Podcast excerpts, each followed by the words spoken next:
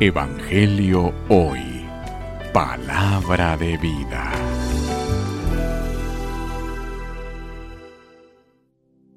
Lectura del Santo Evangelio según San Juan.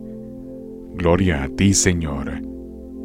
En aquel tiempo cuando Jesús terminó de hablar, los judíos cogieron piedras para apedrearlo. Jesús les dijo, He realizado ante ustedes muchas obras buenas de parte del Padre.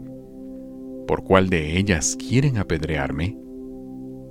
Le contestaron los judíos, No te queremos apedrear por ninguna obra buena, sino por blasfemo, porque tú, no siendo más que un hombre, pretendes ser Dios. Jesús les replicó, ¿No está escrito en su ley, yo les he dicho, ustedes son dioses?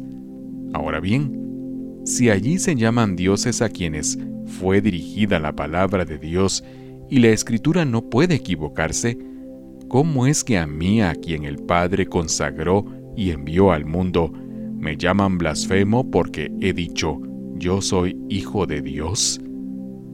Si no hago las obras de mi Padre, no me crean, pero si las hago, aunque no me crean a mí, crean en las obras para que puedan comprender que el Padre está en mí y yo en el Padre.